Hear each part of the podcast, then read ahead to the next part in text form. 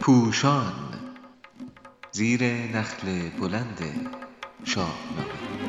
شاهنامه خانی از زبان فردوسی خردمند. شماره بیستم. ستاره شناسی. چاپ شده در روزنامه ستاره صبح در تاریخ 24 شهریور ماه 1398 نویسنده علیرضا قراباغی گوینده ناهید اردشیرزاده موسیقی حسین علیزاده.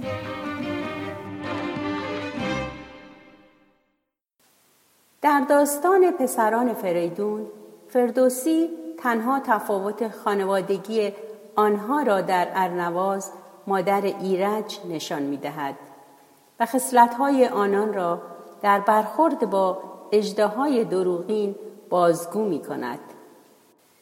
گرچه فریدون آگاهانه می کوشد از فاجعه ای که در پیش است جلوگیری کند ولی اخترشناسان هم نگرانی او را تایید می کنند.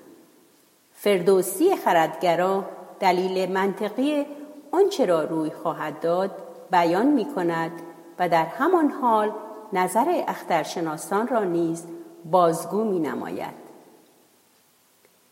از اختر به دیشان نشانی نمود که آشوبش و جنگ بایست بود گویی فردوسی اخترشناسی و تغییر ناپذیری سرنوشت را بهانه‌ای برای روند منطقی رویدادها می شمارد. ولی واقعیت آن است که اخترشناسی در ایران در کنار جنبه خرافی کاربردی بیشتر علمی داشته است. شما هم شنیده اید در هفت آسمان یک ستاره هم ندارم یا کلاهش را می اندازد آسمان هفتم این هفت آسمان یا آنچنان که در قرآن آمده سب از سماوات نشانه از سطح بالای دانش نیاکان ماست. گرچه امروزه ما هم مانند اعراب بجز جمعه و شنبه روزهای هفته را یوم الاحد یوم الاسنین از سلاسا و با عدد می شماریم یک شنبه دوشنبه اما روزهای هفته نزد نیاکان ما چنین بوده است. کیوان روز مه روز ماه روز. بهرام روز تیر روز هرمزد روز ناهید روز. اینها همان هفت آسمان است. مدارها یا لایه از آسمان که به نام جرمی آسمانی در آن لایه و مدار نامیده شده است. این هفتان را می توان به فارسی، عربی و لاتین چنین نام برد.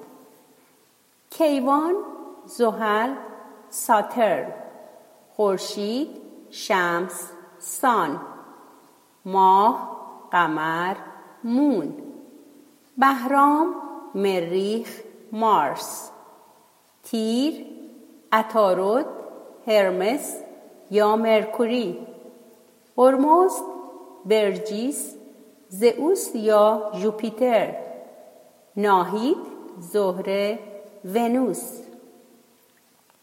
خیشاوندان نزدیکتر ما یعنی اروپاییان نیز درست مانند ما همین نامگذاری را برای روزهای هفته داشته اند. کیوان روز روز ساترن ساتردی. مه روز روز سان ساندی. ماه روز روز مون ماندی. بهرام روز روز مارس به فرانسوی مقدی. تیر روز روز مرکوری به فرانسوی مقدی. هرمزد روز روز جوپیتر به فرانسوی جودی ناهید روز روز ونوس به فرانسوی وند قدی دانش نیاکان ما در این زمینه آنچنان ژرف بوده است که این هفت آسمان را به ترتیب فاصله از خورشید چنین شماره گذاری کردند. توضیح این که چون زمین را محور قرار می‌دادند باید در همه جا زمین و خورشید را جابجا کرد. آسمان اول ماه آسمان دوم تیر آسمان سوم ناهید آسمان چهارم خورشید مهر هور آسمان پنجم بهرام. آسمان ششم هرموز مشتری هرموز اورمزد زاووش. آسمان هفتم کیوان. نزدیکی نام زاووش و زئوس آدمی را به اندیشه وامی دارد.